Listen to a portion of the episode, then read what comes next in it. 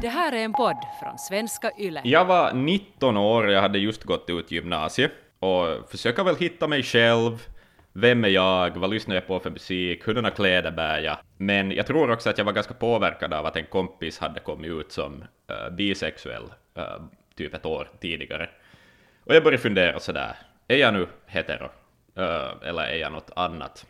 Och i den tiden så for vi ner till Hesa med några vänner för att gå på konsert. Eh, det var semi-nollo i efterhand, för det var det amerikanska smått kristna pop-punkbandet Paramore som spelade. Um, och efter kejkan så får vi ut. Um, det här var alltså 2009. Hetaste heta var Tavastias Lauantai Disco. Och dit gick vi för att vi ju var lite sådär lätt självmedvetna hipsters, även om jag nog var ganska vilsen. Nåjo, jag träffade, det var en av mina vänner som hade flyttat ner till Helsingfors för att börja studera och hon introducerade mig till sina nya Helsingforsvänner, varav en var en lite äldre än mig uh, gay man. Jag vet inte om han var gay eller bi, uh, men i alla fall. Och jag var sådär, nåjo, kanske det, det här är kvällen då jag lite testar, se hur det känns. Så jag hånglade med honom, han hade en ganska så här stickig mustasch, men det var helt kiva. Det var helt okej. Okay. Vi hängde hela kvällen, vi blev fulla. Och sånt, och i något skede så var mina vänner antingen hade de stuckit hem och sovit, eller den andra vännen var väldigt, väldigt full, så jag tänkte sådär, nåjo, kanske det är tillfälle för mig också att börja dra mig, dra mig eh, hemåt och sova. Jag skulle sova hos min kompis i Berghäll, men jag hittade inte till Berghäll. Uh, för jag mm. hade inte varit så jättemycket i Helsingfors då ännu. Så, och det var ändå, jag hade ingen smartphone, jag hade Google Maps var inte en grej. Så jag frågade mustaschmannen sådär att om han kan visa åt vilket håll jag ska gå, och han visade alla genvägar och sånt som jag inte själv skulle ha tagit. Och ungefär vid bron över dit till Hagnäs, um, Långa bron heter den kanske, så uh, sa jag att okej, okay, härifrån hittar jag, att tack för hjälpen. Och då blev han jätte, jättebesviken uh, och tyckte att jag hade lurat honom, att, jag, att han hade rätt att komma med, uh, fast jag sa att, att liksom, jag skulle gå själv hem. Och så började han mucka gräl, började buffa mig mot en vägg, uh, och jag gjorde ingenting tillbaka för att jag är inte van med sånt. Uh, och så slog han mig på käften, han var ganska full så det hippade bara sådär i hakan, lyckligtvis. Och så gick han iväg ut i regnet. Uh, och jag gick hem och sov. Nästa dag berättade jag åt mina vänner vad som hade hänt och min eh, kompis ringde upp den här snubben och han bad nog sen om ursäkt sådär. Fast forward julen 2017, strax efter att metoo liksom droppade som en bomb i hela världen, så kommer den här diskussionen upp då jag sitter på öl med gamla gymnasiekompisar, manliga sådana. Uh, och då kommer min kompis liksom till slutsatsen att, att det ju på ett sätt var sexuellt våld. Och det hade jag aldrig tänkt på, för att jag hade bara tänkt att jag fick på käften, och visst var kanske omständigheterna för en heterosexuell ung man lite udda, men att det var ändå som mitt minne av det var att jag fick på käften och att jag hade... Jag var ju ändå hetero, nu på något vis antar jag att jag är hetero, och jag har lite kanske skuldbelagt mig själv där också i att jag ju ljög på något vis. Ja, Men, om en man slår en annan man på käften så tolkar man det nu bara som en, tyvärr bara som en sån sak. Ja, exakt. Mm. Alltså ett gammalt hederligt machotänk, en ung man ska få på käften någon gång i sitt liv, typ. Mm. Alltså det, det, var, det var så. Men efter att min kompis påpekade att, att det ju finns liksom en, det finns en sexuell nivå i det där, så jo.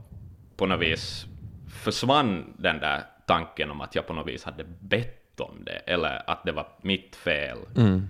Om jag skulle ha varit gay eller bi, så skulle han ändå ha gjort ett gigantiskt övertramp. Så där i någon sorts metoo-sammanhang så, så vet jag inte riktigt vart jag sätter den här historien. Så där att uh, det är lätt att bli sådär, jo men det kan, vet du, inte alla män, eller dra något sådana kort, eller sådär att jo, män kan också bli utsatta. Uh, och, det, och det kanske som på något vis skäl fokus från sådär huvudjotton vad metoo ändå var och är och vad det har lett till. Men jag tycker kanske att den att den har gett ett perspektiv på manligt beteende som jag kanske saknar, skulle ha saknat om inte jag skulle ha uh, varit med om det. Jag tänker ju det att du har ju fått, uh, du har ju fått, du har ju en erfarenhet av vad mm, den här farliga, den giftiga manligheten som du talar om i metoo mm. egentligen innebär. Det är nog något sånt jag tänker också. Jag har nog som försonats med det, men det är ändå på något vis, skulle jag bara ha fått på käften, skulle jag vält ut en annan mans öl och han skulle ha blivit förbannad på mig och lite så här berusat missa med knytnäven, så skulle jag antagligen inte komma ihåg det här på det viset längre. Att det skulle inte vara viktigt i mitt minne, men då det finns den här aspekten av det så har det ändå lämnat kvar, uh, trots att det är liksom tio år senare. Det här är lite konstigt nu, för att jag förstår det här. Jag kan sätta in mig själv i den här situationen på något vis. Jag förstår, mm. eller jag tror jag kan förstå de känslor som du känner, kände bättre än till exempel då jag läste om metoo-grejer. Okej, okay. ja. på vilket sätt? För, på något vis för att jag, jag, jag, sätter in mig i dina skor och tänker på hur jag som man skulle ha upplevt den hotbilden som du kände då. Mm. Medan jag, som, jag kan inte sätta in mig i en kvinnas position, för jag är inte Nej. en kvinna. Yep. Så jag, jag, kan inte vet, jag kan inte tänka mig hur en kvinna känner sig, men jag kan tänka mig hur du skulle ha känt dig. Jag förstår vad du menar nu Max, ja. för det är antagligen svårare också. Jag tror att chocken att överhuvudtaget hotas med våld ja. för då det händer första gången kanske för en kvinna, eller ja. om det händer mm. oväntat speciellt, mm. så är den mycket annorlunda än om man är man, för vi på något sätt män men liksom fostras till att man ska vara förberedd på att få på käften. Jo, exakt, men, ja, men också det yep. att du liksom säger nej till mm. sex i princip då. Mm. Och han blir arg för det. Yep. Och vill ta till våld för att du säger nej. Hur, det är en svår situation att, reagera, mm. att veta hur man ska reagera i den situationen. Ja, ja. Det, det. det, säger också en hel del om hans manlighet. För att nej borde ju betyda nej. Nej borde betyda nej, men det säger en hel del om hans manlighet att han blir arg och tar till våld. Mm. Ja, um, absolut. Ja. Vilket ju är kanske en av de största problemen. Som den fulla finska mannen. Ja. ja men, Inte bara full, men... No, den finska mannen behöver oftast vara full för det. Mm. Ja. Eller okej, okay, det är en karikatyr kanske, men det här är ju nog någonting som händer i hela världen. Absolut. Um, och ibland på många ställen mera oprovocerat Jepp, så än är det andra. Att det inte liksom kåtheten, det finns inga hinder för ens kåthet på något sätt. Nej. Ja. Um, ja, absurt. Men kon konstig stund att jag på, mitt i allt kände att hej, det här är mm. någonting som jag inte har tänkt på på, det, på det här viset förr. Mm. Tack för det storyn, Axel. Tack för att ni lyssnade.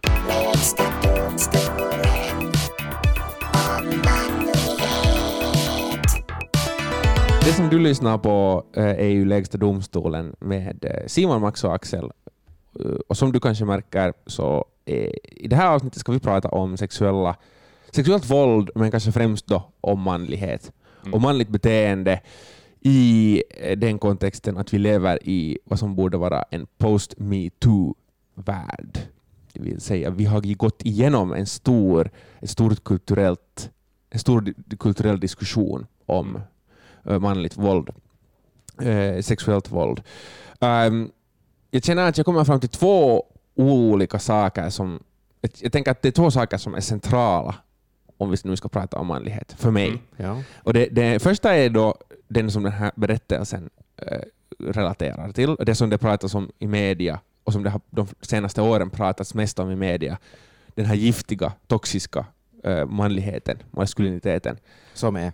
som eh, är män som tafsar och våldtar och skadar och från det till att bara det att tar utgår från att man, män utgår från att man ska få ta plats. Man tar plats, man stänger ute kvinnor och andra mm. äh, kön äh, och, ähm, och så vidare.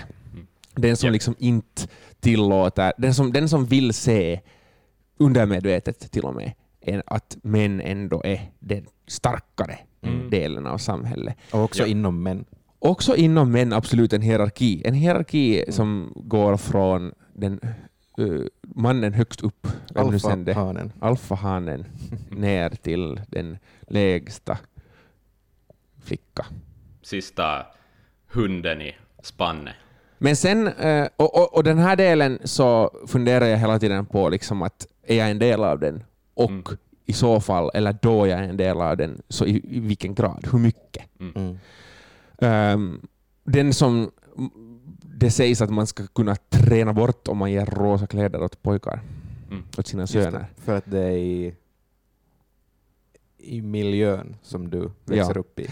Ehm, i dig som person. Och med det sagt så säger jag inte att man inte ska ge rosa kläder till pojkar. Jag tycker man, om man tycker att färg avgör vad ens barn är för sorts människa så kanske man är lite på hal is ibland. Men jag menar också att rosa kläder till en pojke botar inte toxisk maskulinitet. nej, nej, nej, nej. Du har ju nästan rosa gardiner här. Jag har, jag har helt rosa gardiner, Ja. totalt rosa gardiner, som är dessutom är 30 cent för korta.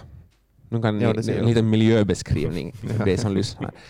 Ehm, men sen den andra delen som, av den här manligheten, eh, som är kanske den som man förr, jag uppfattar i alla fall att man förr pratade om mera Mm. I media. Mm. Och jag vet inte att är det för 10 år sedan eller för 20 år sedan. Inte bara media, det som inte liksom får kanske lika mycket plats i, i, diskus, i den offentliga och privata diskussionen som den kanske skulle behöva. Mm. Ehm, jag har som exempel en kompis mommo så frågade av den här kompisen att om hennes dåvarande pojkvän och sambo att kan han bygga ett hus? Mm. Ja. Mm. Uh, och jag tycker ju att det är en jätterolig sak att fråga.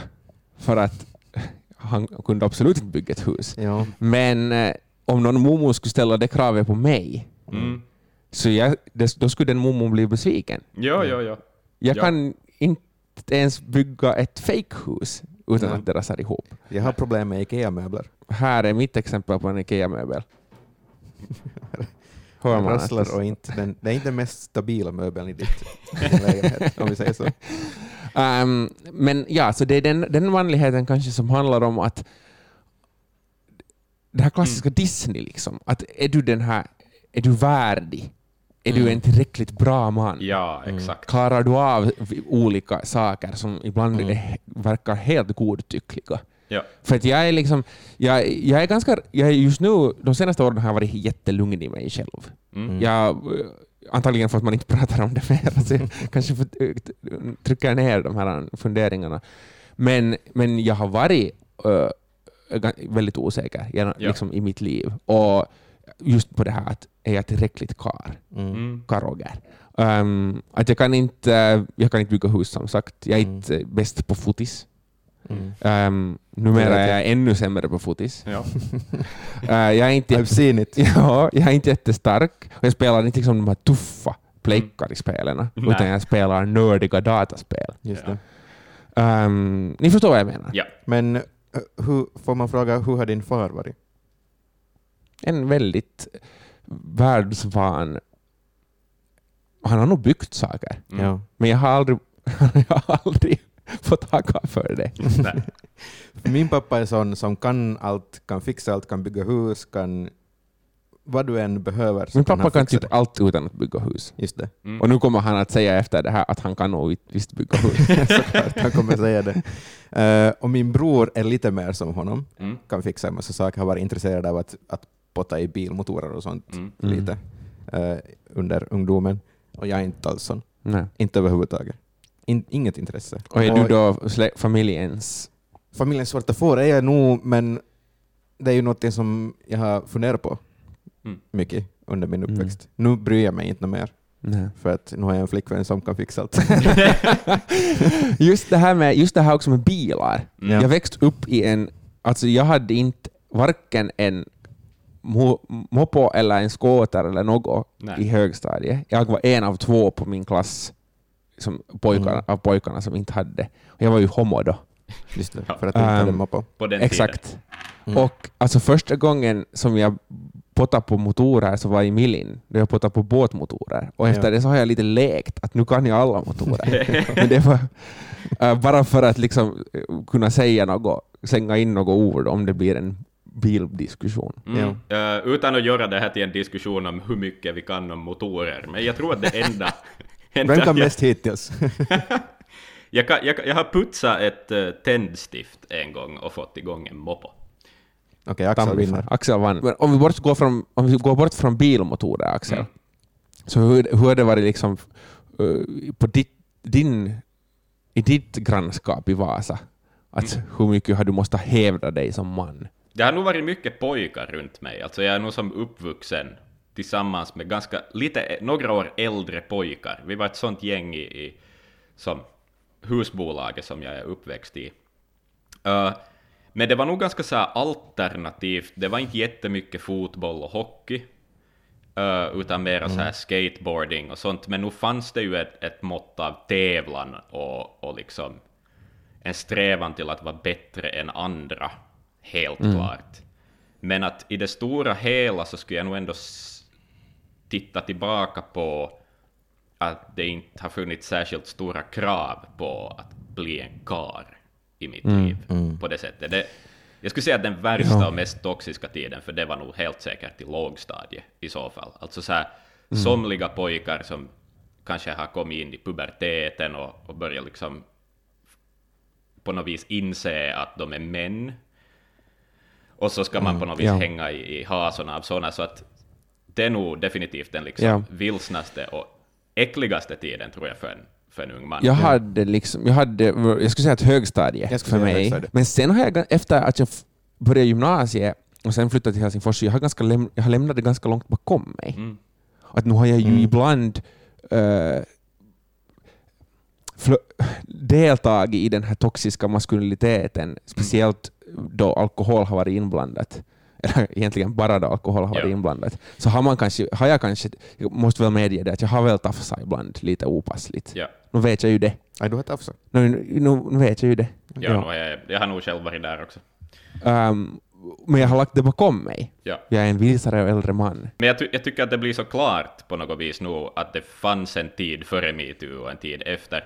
Säkert har det att göra med att man har blivit vuxnare också, att man var ganska vuxen då metoo ägde rum. Mm. Och kanske har en förmåga att kunna syna sitt eget beteende och också acceptera att man Mm. har varit en del av det där problemet. Och säkert till en viss grad, säkert ännu är det också, men, men jag tror att, att det kanske just på vår generation, att det hade som en särskild effekt. Jag känner nog samma sak. Eh, Alltså kritiken mot post-metoo-samhället som kommer från mera, eh, mera giftiga och kanske mindre finurliga delar av den manliga po- populationen, Mm. så är ju att nu får man ju inte säga och göra något, man får Nej. inte skämta om något, man får inte, man får inte liksom, hur ska jag kunna få hem en flicka från krogen? Man kan inte flörta något mer. Nej, Nej. man får, inte man får fa och ta på reven. Liksom. Ja. Först vill jag veta, har du ändrat på ditt flörtande? Ja, det har aldrig riktigt existerat. Det där tafsandet har, ju- det där tafsandet har ju skett nog efter själva liksom flörtdelen. Ja. Jag har inte gjort det för att attrahera Nej, nej, nej. honor. Liksom. inte Det är inte förrän du säger hej. det, är liksom, det är ju det här klassiska tipset om att man ska behandla andra människor, oavsett om man ska flörta eller bara prata med dem, så Mm. ska man behandla dem som man ska behandla Dwayne The Rock Johnson. Alltså, du ska inte göra eller säga något till, som, till någon som du inte skulle våga säga till Dwayne, The- Dwayne, Dwayne Johnson. Aldrig hört det. Har du inte hört det? Nej. Nej, men det är ganska bra, för att det, det tilltalar Ja. sådär, det tilltalar machomännen. Uh, Ja. Ja. det är nog, bara, det är nog ett fåtal män som, som inte lyckas följa den regeln, tror jag. Jag tänker det. Ja. Eh, och bara man, har fått, bara man har fått den inbankad. Mm. Ehm, Av Dwayne The Rock Johnson.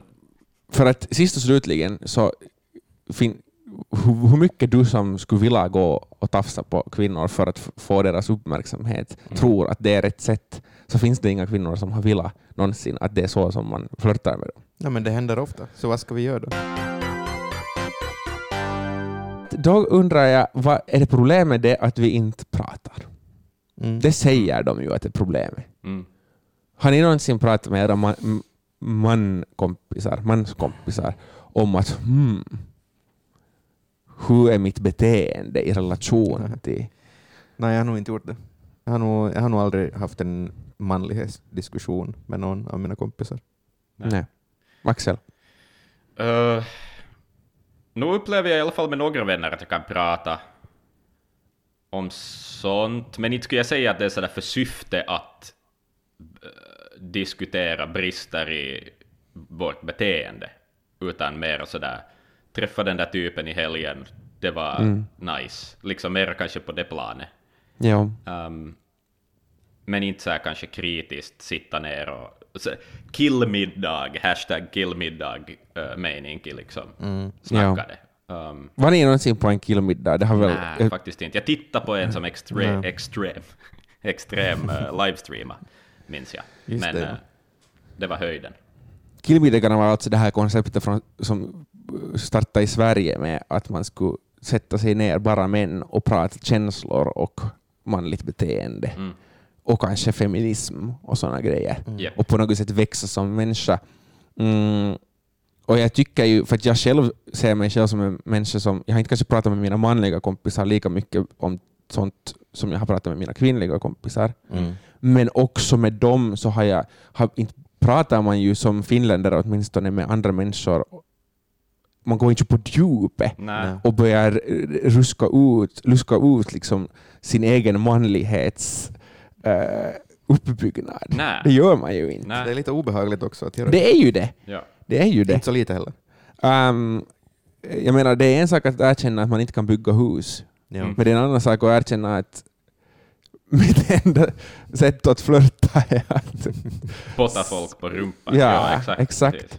Ja. Sen, vad tycker ni om, det finns en sån här svensk kolumnist som nyligen, BBC gjorde en jotto om killmiddagar faktiskt, Mm. här nyligen, och det finns en svensk sån här kolumnist och väldigt eh, jag vet, inte- vet inte om han är konservativ så mycket, han är åtminstone värdekonservativ, han är traditionalist på många sätt. Mm. Eh, eller åtminstone så här anti-politisk korrekthet. Han heter Ivar Arpi Okej. i Sverige. Och han menar att han tycker att killmiddagar är skit. Okej. Eller överhuvudtaget är det onödigt att prata om känslor. Jaha, att man ja. borde istället kanalisera sin eh, ilska till sport. Ja, eller ja. Vitsig.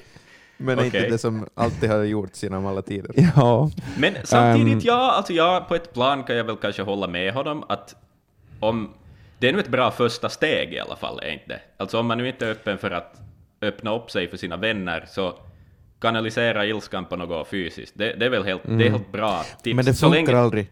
Nej. Det funkar aldrig för att det sprider sen över till frugan. Då frugan är jobbig så sprider den där Ja. ilskan från fotbollen till frugan. Och sen tror jag att det finns ett visst, eh, jag tror att det är därför som jag åtminstone tolkar det som lite bakvänt, för att jag tror att vi trodde att vi var, att vi, nu har vi kanaliserat manlig ilska i sport Mm. Mm. och vi skulle borde ta nästa steg. Ja. Mm. Och sen, eh, sen kommer sådana då som Ivar Arpi och påpekar att nej, inte är läge för det. Eh, Vi har pratat mycket om metoo här nu då, och det var då hösten 2017. Mm. Och jag, sku- jag, jag, jag tycker att det var ungefär ett och ett halvt år efter det så var det hemskt mycket på tapeten. Mm. Ja. Egentligen tills i fjol någon gång så, så var det ganska, en ganska stark rörelse, Mm. eh, ak- eller aktiv rörelse. Ehm, och då, de här ett och ett halvt åren, jag tyckte ändå att det kändes då som att eh, de, de, metoo hade uppnått sitt viktigaste mål Ja. Som var. att just det som vi idag har konstaterat här också, att det har fått åtminstone vår generation att tänka till. Mm. Mm. Det har inte varit kanske lika aktuellt för dig Max att behöva tänka till jättemycket. I don't Nej. know. Um, Det har inte. men, men ändå, jag känner att det är... Jag har, jag har bara fått en sån känsla från vänner och från bekanta av olika kön. Att det har ändå, diskussionerna har tagits och kanske man in, det finns fortfarande de som inte kanske lever upp till den, de eh, nivåer som man sku, nu då skulle ha satt på hur man ska Mm. bete sig. Mm. Eh, men, men det finns ändå där. Sen så, eh, det att den hölls vid liv kanske väl har haft att göra med det att man har satt dit. Man har kommit åt maktens män som har varit sviniga. Mm. Mm. Eh, liksom Kevin Spacey och den här kulturprofilen Arnault i Sverige. Mm. Eh, och det fick ju liksom, nådde sin kanske kulmen nu när Harvey Weinstein dömdes. Um, I Finland men jag vet att vi berörs inte så mycket av den finska kultursfären. Mm. Vi, eller kanske Axel, jag vet inte hur mycket du beblandar dig i det finska kulturlivet. Uh, inte, inte särskilt mycket. nej. Inte egentligen. Att, att vi, fick ju, vi hade ju sval, vi hade ju liksom det här och dammen brister och, så, och, och sånt som Mm. ju absolut också hade ett genomslag. Eh, Men på finska sidan, jag, tyck, jag tyckte det var ganska spännande att eh, alltså den här artisten Tommy Metsäketo blev anklagad, Mm. men nu sen så blev istället de som anklagar, anklagar honom ställda inför rätta för ärekränkning. Ja, det finns den. Men han, Det finns den. men han är ganska utan jobb. Sen så har eh, Kenneth Greve, på, på, som var regis, eh, någon slags chef på, på balletten, Mm. nationalballetten, tänk att det finns. Ja. Eh, så han blev också nu avslöjad liksom, som någon slags despot med, med Despot. liksom, metoder. Mm. En mm, tyrann Mhm. med eh, eh, ifrågasättbara metoder Yes. för hur man behandlar medmänniskor, och speciellt kvinnor. Och sen då, det som den, eh, men, men vi har inte hört om något större, liksom, på, eh, vad som har hänt, att det skulle ha hänt något, några konsekvenser för det. Sen så var det den här eh, Teaterhögskolans eh, någon lärare, före detta regissör, eller, eller regissör fortfarande säkert, Lauri Törhönen. Och han är väl något, han är väl den enda egentligen stora profilen som har satts i kylskåpet helt. Just det. Ehm, så, men i alla fall, jag vet inte att, att Mm. skulle, vi, sk- skulle vi säga att metoo har haft någon effekt? Eller är det det, att, är det det att det som vi har pratat om här idag, i det här avsnittet, så bevisar att det har haft någon effekt? Ja. Jag skulle säga ja. Att bara för att vi sitter och talar om det och tänker på det och funderar på det så bevisar ju att det har haft någon slags effekt i alla fall. ja, definitivt. Men och sen tror jag nog också att det finns väldigt mycket människor som det har gått förbi. Men fan, kan det helt ha gått förbi folk? Alltså som Mm. att det inte har påverkat en överhuvudtaget. Man kanske har dismissat det, men det har inte, tror jag, gått förbi. Man kanske har bara kastat det åt sidan. Mm. Jag tror Eller att man sen- kan inte ha missat det. helt Det kan nog vara att det inte går. Men sen känner jag Men, att... men Ja. sen tror jag också att vi är, vi är liksom...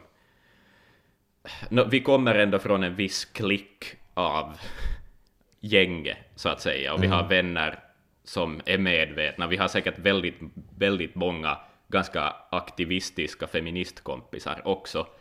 Att om man då är, har vuxit upp någonstans i en helt annan miljö där, där de traditionella könsrollerna är superregerande, så tror jag nog att det liksom ganska lätt, lätt ändå viftas bort. Vi är mediemännen. Ja, vi är Vi är mediemän, Det borde jag vår vill podd heta. Jag vill påpeka ändå, eller påstå att jag har en liten grund i det här traditionella tänket. Ja. Som ishockey och fotbollsspelare Mm. från Österbotten.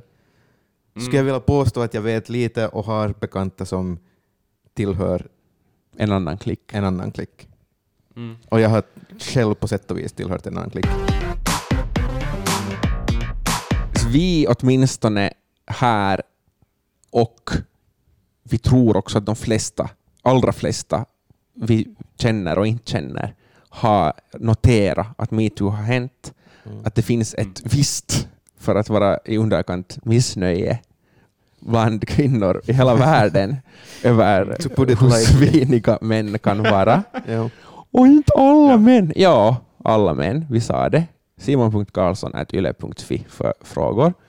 Ehm, men vi valde ändå att fråga folk, publiken, Mm. ni som lyssnar och ni som inte lyssnar, att hur, hur har ni noterat, hur har ni märkt av metoo? Mm.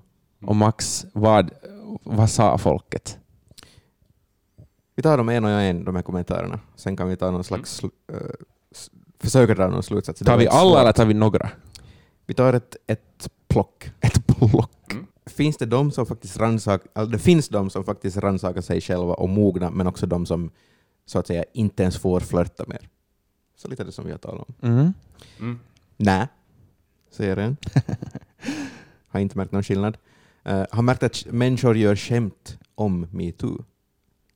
Okej. Att det har liksom gett en ny nivå på att underminera kvinnor. Då kan man också underminera Ja, ja. den här revolutionen. Just det. Men det är ju nog det här... Sådär kämp- ironiskt vara sådär hashtag metoo då. Det också. Ja. Ja, alltså, Det är lite osmakligt sammanhang. Yes. det känns ju som en fortsättning på att kämpa om feminism överlag. Exakt. Ja. Ehm, vilket eh, den som, de som gör det tyvärr säkert på något plan är rädda för att inte mer få bestämma. Ja. Mm. Ehm, ja, mycket färre sexuella trakasserier på nattklubbar. Okej. Okej. Det är ju svinbra att, att ens en människa upplever det här. Ja, men, det, men, men det, där, det där tycker jag, jag kan ju inte liksom säga att jag har märkt det, för jag är ju inte en kvinna som utsätts för sexuella trakasserier. Men så som jag har uppfattat det ändå från, från vissa kvinnliga bekanta vänner, och då jag har liksom, om jag har följt med läget på krogar Mm. lite, Mm. så jag tycker också att man ser en skillnad. Jag tycker på riktigt att det har varit en märkbar minskning av hur mycket karlar som kommer upp och, och försöker på dansgolvet samba till sig Mm. uppmärksamhet. Ja. Många har insett att det är väldigt många som drabbas, vilket betyder att det är mycket lägre tolerans för sexistiska skämt och uttalanden, och man kan stå upp för sig själv på ett helt annat sätt. Mm. Jag tycker, Ja. att, att, jag tycker att, att också det kanske på något sätt sexism så här i dagsljus Mm. har nog blivit, fått, får mer kritik. Om ni någon gång är i en situation där var någon uttalar sig sexistiskt, säger ni till då? Att Det beror på. Det beror helt på situationen. Jag är så pass fegis, att till, eller fegis och fegis, men till vissa människor så säger jag inte. Mm. Nej, För att jag har samma. jag vill vara snäll. Jag tror väldigt många Mm. är sådana. Ja, och det är nog paha. Ja. Det är paha. Ja. Att, Men, Jo, att man ursäktar sådär, speciellt om det är en äldre man som ja. säger något problematiskt, så, så väljer jag kanske att, att inte ta den där striden Mm. då, eller liksom... Ja, men han, eh, man ursäktar det för att han är av en äldre skola på något vis. Mm. Och, det, och det är nog faktiskt lite fult att... Det är Mm. det och sen också folk i samma ålder. Så jag känner att det måste liksom nå en viss gräns förrän jag säger någonting, Mm. vilket Ja. är synd. ja. Yep. Men så är vi som människor. Inte kan man bara konfrontera vem som helst när som helst. Ja, men det är ju jobbigt med jobbig stämning, Ja, liksom. exakt. Det, det är väl det man vill undvika. Ja. Um, nej, inte märkt någon skillnad. Män beter sig fortfarande bajs. ja. Sant. ja. Det är nog tyvärr sant. Oavsett vad jag säger om att vad jag har sett på krogen Mm. så är det ju nog så. Ja. Ehm, jag skulle säga att unga män har blivit försiktigare i Finland med flirtande, det vill säga mindre alfa och, och så här seglivade. Mm. Mm. Killar och unga män skämtar inte lika mycket om kvinnor som förr. Äldre män har inte ändrats. Nej. Nej, jepp. Eller vad jag menar var jo. Mm. Det, Ja. jag kan känna igen det där. Så är det. Ja. Ja. Jag känner att man jag kanske ändå måste utveckla nu när jag sa tidigare att jag står för att alla män är svin. Okej. Och Problemet, Jag kan skriva under det, men... det, det som jag, så som jag ser det, så är det just det som vi just sa, att man inte alltid vågar eller vill säga till Mm. när någon beter sig dåligt. Och så det i praktiken betyder att man del, på ett sätt deltar i att hela gruppen män inte rör sig bort från, Mm. Liksom kollektivt Yeah. rör sig längre bort från det toxiska och det liksom Det är nog fan sant. våldsamma. Tyst mobbning och så vidare. Ja, exakt. Det är samma sak. Mm. Att ja, jag mobbar inte någon i högstadiet, Nej. men jag säger nog att vi, klassen, mobbar någon Ja. Mm. i högstadiet. Och om man inte erkänner det så då har man saker att ta itu med. Hashtag alla män. Hashtag Ja. alla män. Har du någon ännu? Jag har några till. Um, det som, de som är ordentliga, inom citationstecken, vågar knappt prata med mig efteråt, medan de som trakasserar så fortsatt Efter vad då? Efter... efter metoo. Ja, okej. Ja, ju såklart. Mm. Det är det som är frågan. Ja, ja, ja. Ja, men här är kanske... Mm. Så att, ja. jag, kan, jag kan lite förstå... Jag har, en, en sak som jag liksom så här, mera har tänkt på, att om jag har sett då, oavsett om det är i, på ett café eller... Okej, let's- okej, vi ska inte skämta, det här är Finland. Ingen flörtar med en främmande människa på ett café. Uh, på baren. Mm. Så Mm. jag har tänkt mera på det här att oj nej, nu vill, de vara, nu vill det där tjejgänget vara ute och festa själv och de vill inte att jag kommer dit. Mm. Det har jag nog Mm. tänkt på. Mm. Så jag har nog lämnat många sådana liksom, situationer. Men där har jag nog också sådär, alltså då jag var 18 och var ute på krogen så kunde jag nog gå ut på krogen sådär med syfte att ragga. Det var sådär, alla tittade på How I Met Your Mother, Barney Stinson var allas typ förebild. Ja, det så. Gud, tänk att det fanns en sån tid. Uh, och liksom på något vis så här desperat bara försöka och vara mega jobbig, men, men där är nog min inställning helt annan idag. Alltså sådär att det skulle inte falla mig in att nu ska jag bocka. alltså som, att det är mera sådär en, en det är en liten present om det råkar komma. Okej! Men jag måste förklara mig här. Ja. Men liksom inte sådär någonting jag aktivt eftersträvar, men om, om sådär någon fattar tycke Ja. för mig, så, så är det ju kiva. Det är en bonus. Men, men det är mera passivt. Ja. Mera passivt. Det var det jag var ute efter. Du får en till Max. Som kvinna i mansdominerande bransch har absolut inget förändrats. Får fortfarande nedsättande kommentarer. Mm. Men det är nog så jävla nedstämning. Det är så, det är så självklart. Ja. Fast man skulle vilja att det inte är så. Ehm, där så kan ju nog inte mediemännen i lägsta domstolen hjälpa med annat än att vi pratar om det. För de, Ja. i de mansdominerade branscherna lyssnar inte de på när vi kommer och hyttar med fingret. Ehm, där hoppas jag att de som lyssnar, om de jobbar i en mansdominerad bransch, bestämmer sig för att bättra från och med nu. Mm. Men det är så svårt och jag tycker det här överlag att tala om manligt beteende efter metoo, att det liksom... Jag tror att det finns en aspekt varför folk inte lyssnar, men som inte lyssnar, som borde lyssna. Mm, ja. Ehm, och det är att det lätt blir liksom en sån här att någon sitter på en hög häst och förklarar vad som är fel, medan Ja. man kanske inte har har man ens det mandatet liksom? No, alltså, vi kommer ju nog, eh, i och med det här avsnittet, så har vi, kommer vi utgå ifrån att vi, nå- vissa kommer att se det som att vi sitter här på våra höga hästar. Absolut. Yep. absolut. Eh, och jag ser också att det är ett problem om att det att vi ens har tagit upp eventuella svårigheter med att flörta.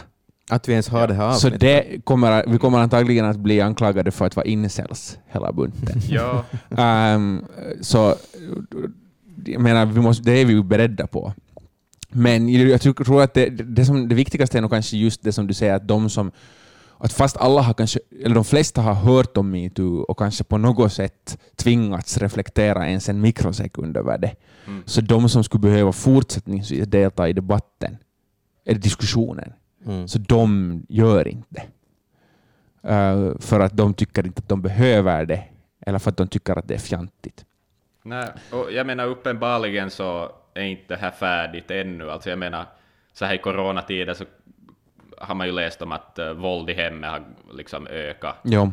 eh, och allt sånt här, så det finns ju, det finns ju kvar uh, nog det här liksom Våldsamma. frustrationen Ja. och, och på något vis, alltså i, bland män. Ja. Eh, Men på Men, men det där som du säger Simon är ju det som vi kommer få jättemycket skit för. Att, att du säger dem. mm. Jo, men jag säger de som inte de som skulle behöva det. No. Ja, Ja, okej, exakt. vi som skulle behöva men vi har ju just tagit del av det. Vi har ju producerat det själv. Jag vet, men att behöva säga den där meningen att det är liksom det som förstör hela diskussionen.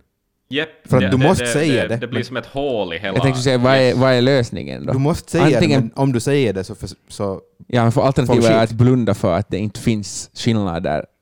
Jag vet, men om du säger den så blundar folk för det som du säger. Okej, ni, Mm. de, ni är inte de, ni är vi. Ehm, det som eh, Axel sa här att det eh, finns ännu Nu mycket sa du att jag tog den ultimate high horse. Och Du faktiskt, det, det är en Pegas, en du, satt flygande häst. du satt dig över dem och jag satt mig över dig. ja. Jag är Äh, mest alfa. äh, du är mest alfa, alfahästen. Det här har varit dagens avsnitt av Lägsta domstolen. Har vi kommit fram till något? Hashtag alla män. Jo, nu är det väl det och att, att... Men framförallt, jag tror jag vill lämna det ändå på något vis på en positiv note. Att... eh, bra... Ja, vitsi, alltså metoo var nog kova. liksom. Även om det var eländigt, jag var själv inne och läste liksom där med brister vittnesmål. Uh, och sådär, nu är det ju eländig läsning, men, men nu är det ju bra att det blev den bomb det blev och, och liksom... Um, jag är personligt, personligen är jag glad uh, för det, för att det på det viset fick ett minne i mitt huvud att förändras och, och det där.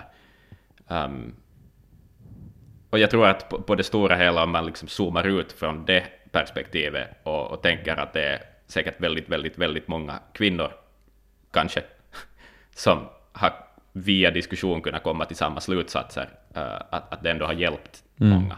Det som är synd är ju att sådana här saker tar tid. Jo. Och att mm. de som nu skulle vilja ha ett jämställt, en jämställd värld och ett ställe där som är fritt från sexuella trakasserier, så kommer inte att få det. Nej. För att det tar tid. Och vi, problemet med oss otåliga millennialer är att det känns som att det har tagit för evigt redan. Ja. Yep. ja. Men det kommer att vara ett arbete. Det kommer att vara, jag tror att det kommer att vara ett par generationer ännu. Ja, om man tittar på alla andra folkgrupper som har kämpat för rättigheter och, och sånt, så det tar generationer. Ja. Bra! Um, är vi nöjda? Ska vi stänga av inbandningen? Okej, okay, men då stänger jag av inbandningen.